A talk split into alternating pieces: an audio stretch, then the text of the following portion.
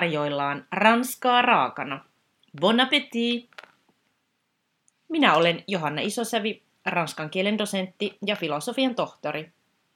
Vien sinut matkalle ranskan kieleen ja kulttuuriin. Allez, c'est parti!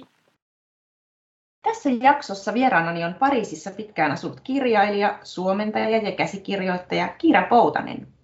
Hänen esikoisromaaninsa Ihana meri palkittiin lasten ja nuorten kirjallisuuden Finlandia-palkinnolla vuonna 2001. Kiiran uusi romaani Surun kartta ilmestyi tänä vuonna VSOyn kustantamana ja sen päähenkilö on suomalaisäiti Pariisissa ja vaikea synnytys saa hänet pohtimaan ylisukupolvisia traumoja. Lämpimästi tervetuloa Ranskan raakana podcastin vieraaksi Kiira Poutanen. Kiitos Johanna, kiitos.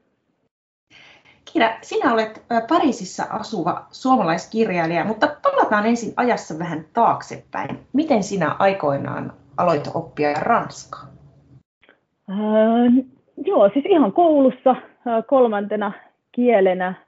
Olinko mä silloin, se oli siis siihen aikaan back in the day, niin tota C-kieleksi kutsuttu kieli. Ja mä olin silloin varmaan niin 14-vuotias, että en tiedä, mulla oli joku semmoinen, että mä tykkäsin tosi paljon siitä, mitä ranska kuulosti. Ei mun lähipiirissä ollut ketään, joka olisi osannut sitä kieltä tai muuta, mutta että ihan perinteisesti koulussa. Koulussa ryhdyit. Joo, no mitä sitten? Sä oot pitkään asunut siellä Pariisissa. Mikä sai sinut aikoinaan muuttamaan Pariisiin?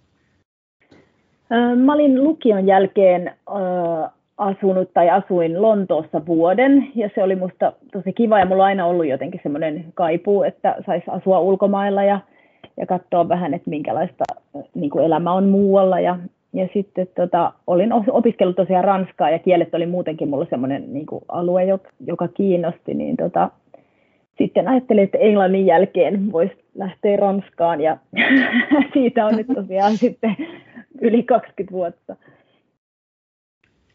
Niin, niin, ja sinne jäit. Mikä, mikä sai sut vielä jäämään? Hmm, niin, se on aina hyvä kysymys. Että se on jotenkin semmoinen, että lähti tosiaan vaihto-opiskelijaksi ja sitten niin. ajattelin, että no mä oon vielä vuoden ja sitten vuoden ja sitten jossain vaiheessa mä ajattelin, että aina seuraavana vuonna mä sitten palaan Suomeen, mutta nyt mä en enää edes ajattele silleen, että katsotaan mitä tapahtuu, mutta että niin, vaikea ehkä lähteä eri, erittelemään, että mitkä on ne kaikki syyt, mitkä siihen on johtanut. No, sinä olet hyödyntänyt maantuntemusta, sitähän varmasti on 20 vuoden aikana kerääntynyt ja olet sijoittanut jo aikaisempiakin romaneja Ranskaan. Esimerkiksi romanin Rakkautta ole, jossa taideopiskelija Lara Autio saa tarpeekseen opiskelijaelämästä Helsingissä ja päättää lähteä Ranskan rivieraan. Ja nyt uudessa romaanissa, siis Surun kartta, kuvaat tosiaan Pariisissa asuvaa suomalaisäitiä. Ulkosuomalaisen naisen sielunmaiseman kuvaaminen taitaa siis olla sydäntäsi lähellä. Ammennatko kenties itsekin omista kokemuksistasi kahden kulttuurin välissä, kun, kun kirjoitat? Um, joo, siis totta kai uskon, että kaikilla kirjailijalla on se, että kirjoitetaan siitä kuitenkin, minkä, minkä itse tuntee ja näin, mutta sitten ehkä toinen puoli tähän on se, että usein suomalaiset kustantajat myös niin kuin toivoo, että mä kirjoitan Ranskasta ja ajattelee, että kun, okay. tuntee, kun tuntee vaikka Pariisia, niin että, että etkö voisi kirjoittaa siitä. Ja sitten itsellä on ehkä enemmän ollut semmoinen, että on yrittänyt sitten jossain vaiheessa ainakin vähän vältellä sitä kirjoittamista, kun se Pariisista esimerkiksi kirjoittaminen on helposti lähtee sellaiselle niin kuin jotenkin ah, miten se sanoisi, sellaiselle kliseiselle tai mm. sievistelevälle linjalle, ja sitä sitten itse yrittää jotenkin välttää, että tuntunut, että on vaikea kirjoittaa ehkä Pariisista sillä tavalla tuoreella tavalla, niin, niin, tota, niin sen takia en välttämättä ole ehkä kirjoittanut kuitenkaan Ranskasta niin paljon kuin mitä ehkä olisi voinut. Mutta tota, tässä viimeisessä kirjassa nyt sitten kuitenkin on Pariisi. Mutta on aika jännä, että, että ajatteleeko kustantajat sitten, että pari, ikoninen Pariisi on niin kiinnostava suomalaislukijalle, lisäksi jotenkin sellaista houkuttelevuutta heidän näkökulmastaan. Niin, se voi olla sekin, tai sitten ehkä ne ajattelee myös just sitä, että sen, sen niin kuin jotenkin paikka, minkä tuntee tosi hyvin, mm. niin sitä osaa myös sit kuvata sillä tavalla elävämmin, ja, ja se tietenkin sitä ehkä itse just hahmota, että se on sitten kuitenkin semmoinen niin kuin lisä siihen, mitä ei sitten jos ihminen ei ole asunut Ranskassa, niin ei välttämättä osaa kuvata, kuvata Ranskaa sitten niin, niin elävästi. En tiedä. Niin, aivan. Pitäisi kysyä varmaan niin kustantajalta, mutta jännä, että tavallaan ilmeisesti Ranska kuitenkin jollain lailla on niin kova, kova valuutta Suomennekin kirjamarkkinoilla. No, Joo. Tässä sun romaanin Surun kartta alkupuolella kirjan päähenkilö kuvaa mielestäni hyvin osuvasti kulttuurieroja Ranskan ja Suomen välillä ja mä luen pienen otteen, kun tämä päähenkilö selittää näitä kulttuurieroja terapeutilleen. Ja tämä kohta menee näin. Ensimmäinen suomalainen sääntö on tämä. Muita ei saa häiritä. Toinen. Täytyy olla reipas ja pärjätä yksin. Avun pyytämistä pitää välttää viimeiseen asti. Kolme. Pitää olla ahkera ja rehellinen. Työt pitää aina hoitaa ennen huvia. Ja neljä. Ruokaan energiaa. Salatin voi syödä samaan aikaan pääruuan kanssa. Aika on hidas ja se on rajattu tarkasti suuriin, järkeviin lokeroihin. Tunteita ja virheitä pitää pelätä. Miten Suomen säännöt mielestäsi eroavat ranskalaisen kulttuurin säännöistä? Terapeutti kysyy ja yskähtää. Ranskassa rehellisyys ja sääntöjen noudattaminen eivät kai ole arvoja sinänsä. Puhuminen on täällä tärkeää, pitää osata keskustella ja puolustaa omaa kantaansa. Ei koskaan pidä hakea konsensusta, vaan hyvää väittelyä. Hierarkia ja tyyli ja kohteliaisuussääntöjä kunnioitetaan, mutta moralisointia tai toisten yksityiselämän arvostelua ei siedetä.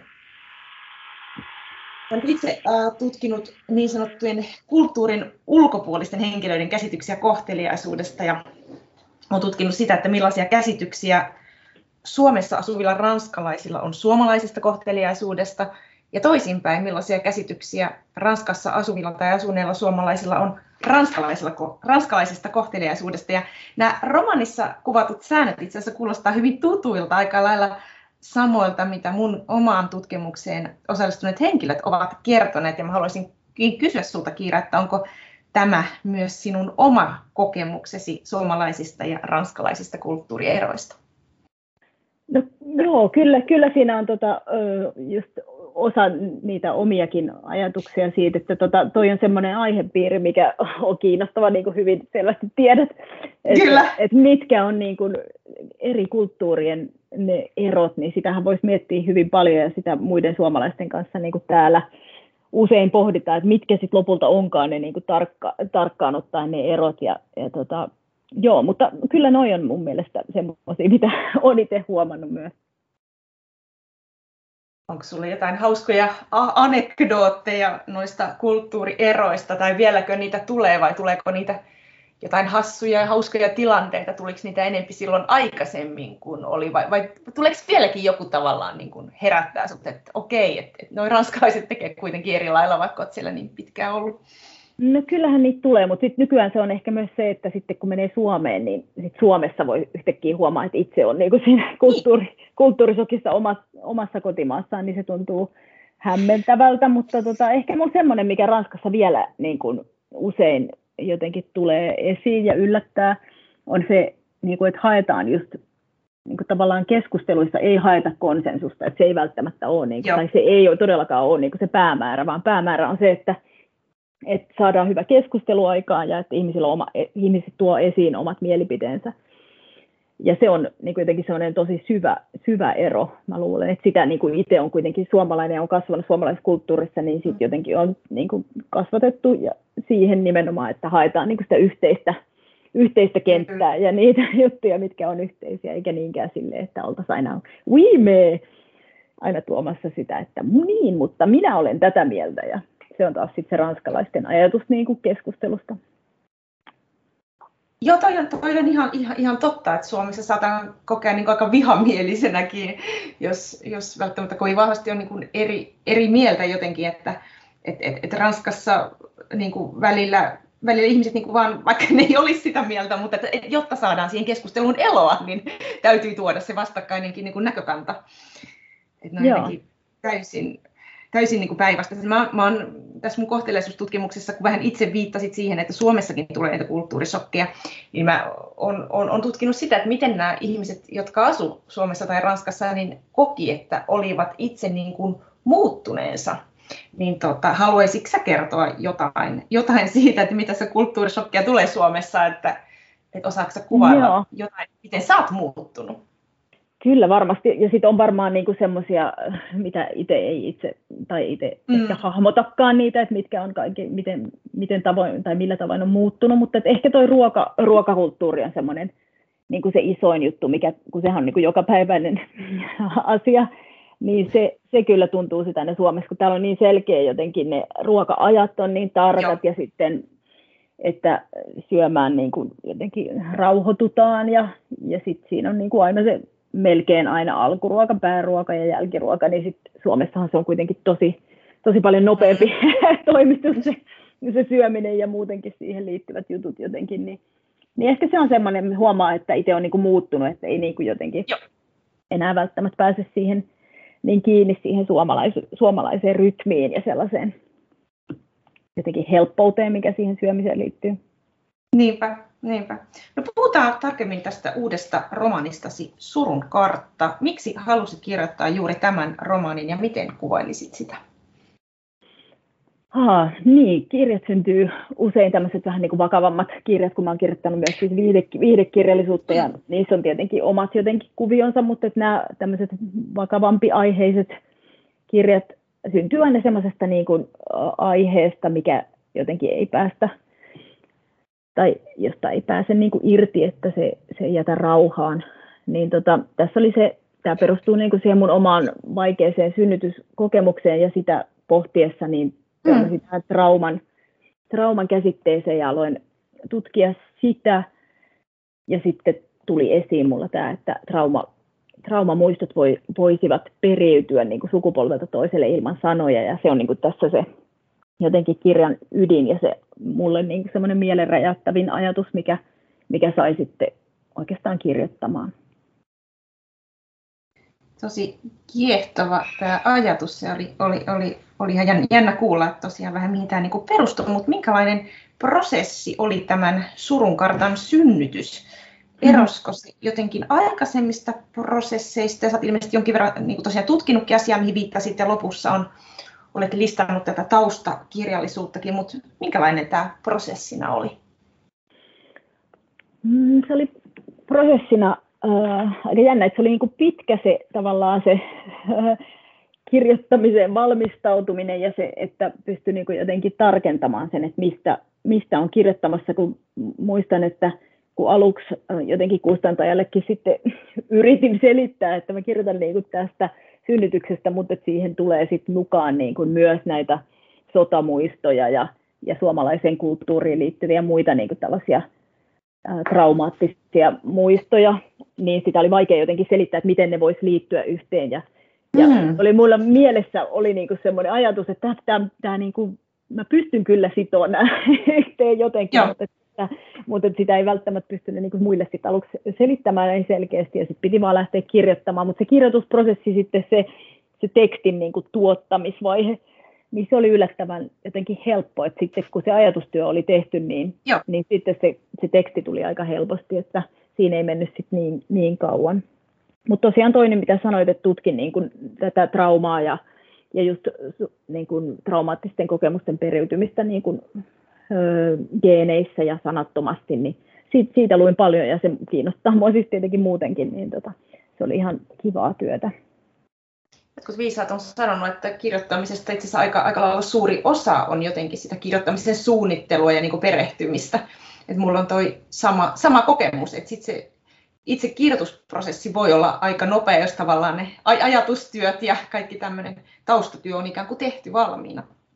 Niinpä, joo, sehän on kyllä siinä jotenkin kirjailijan työssä muutenkin, niin se, sitä on vaikea niin kuin jotenkin sitten ulkopuolisille selittää, että miksi, miksi olen nyt töissä, kun istun vaan tässä sohvalla ja tuijotan seinää, että, että, että, se on kuitenkin tosi, tosi tärkeä osa sitä työtä, että on semmoista tyhjyyttä ja, ja sitä aikaa niin kuin, ö, ajatella ne ajatukset loppuun, mikä niin kuin, tavallisessa elämässä nykyään varsinkin on jotenkin hyvinkin vaikeaa. Joo, joo. Just niin kuin esimerkiksi akateemisen kirjoittamisen kohdalla puhun usein niin kuin valmistelevasta työstä, että jos ikään kuin sitä ei ole tehty, niin ei, ei pysty niin kuin kirjoittamaan. Että, ehkä tässä, tässä on varmaan tämmöisiä yhtäläisyyksiä, vaikka on erityyppistä kirjoittamista, mutta kirjoittamista kuitenkin. Niin. Joo, on varmasti, joo. No tota, Kiira, voisitko lukea Ranskaa raakana podcastin kuuntelijoille jonkun otteen tästä romaanista Surun kartta ja kertoa, että miksi, miksi juuri tämän kohdan haluat lukea? Joo, siis mä tässä mietin, epäröin muutaman välillä, mutta mä otan tämän, tämän tota, äh, kohdan. Äh, luku 31, Pariisi, sy- syyskuu 2019. Suru on piirretty kudoksiin kuin karttaan. Katso. Kynän himmeä ääni paperissa. Kirjainten päällä hitaasti liikkuvat sormet. Järven rantaan kävelevä iho.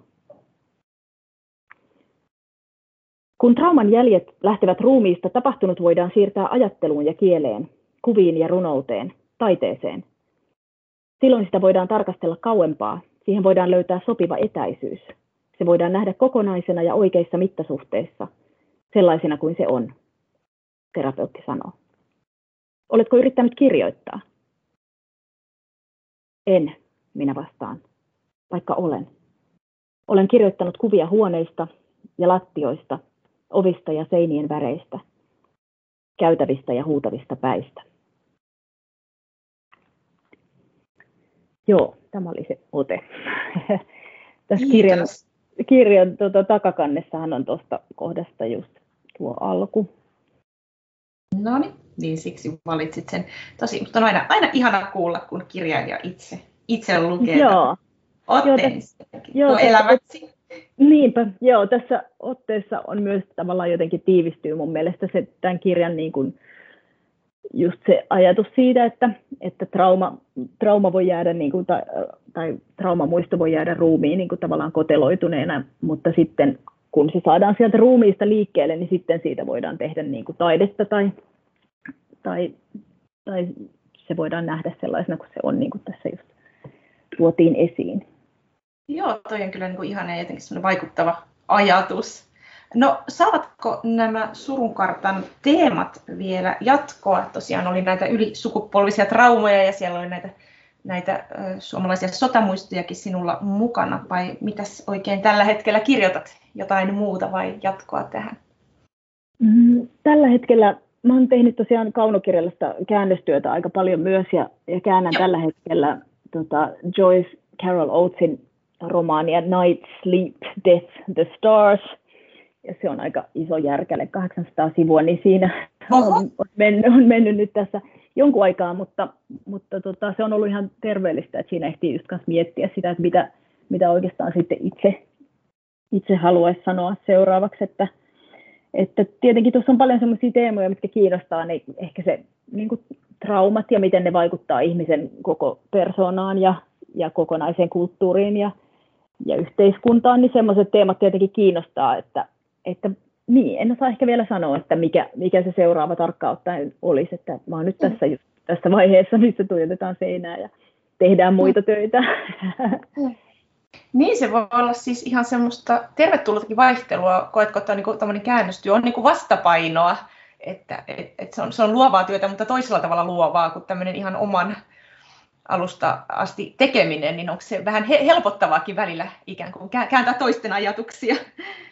Joo, on, se on, se on tota, ollut kyllä mulla aika, aika hieno osa mun mielestä tästä, tätä kirjoittamista. Jotenkin mä mm. näen sen niin, kuin niin että, että mun mielestä kaunokirjallisuuden kääntäminen on tavallaan niin kuin kuuntelemista, että kuuntelee sitä toista kirjailijaa ja mitä hän nimenomaan sanoo ja millä tavalla hän niin kuin on sen sanonut, koska siinä on jotenkin mun käsittääkseni kukaan ei lue tekstiä niin tarkkaan kuin kääntäjä, koska siinä pitää niin kuin sisäistää kaikki, mitä siinä on, että se tyyli ja, ja ajatus ja, ja, ja pystyy se niin kuin tuomaan toiselle kielelle, että, että siinä pääsee niin lähelle sitä toista kirjailijaa ja jotenkin sen prosessia, että se on siitä hyvin mielenkiintoista, kun on kääntänyt niin kuin hyvin erilaisia kirjailijoita, ja vaikka Joyce Carol Oates on niin kuin aivan upea kirjailija ja on niin hienoa, kun pääsee jotenkin näkemään sen toisen, toisen ihmisen niin kuin, jotenkin ehkä sitä ajattelua, että ajattelee, että, että se on rakentanut tämän kirjan näin, että se on tämmöinen rakenne ja nämä hahmot on tällaisia ja,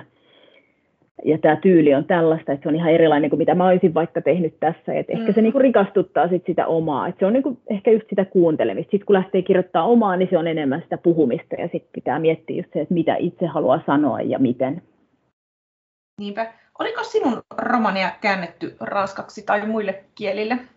Mm, joo, sitä esikoisromaania on käännetty ainakin hetkinen, latviaksi, tanskaksi, unkariksi.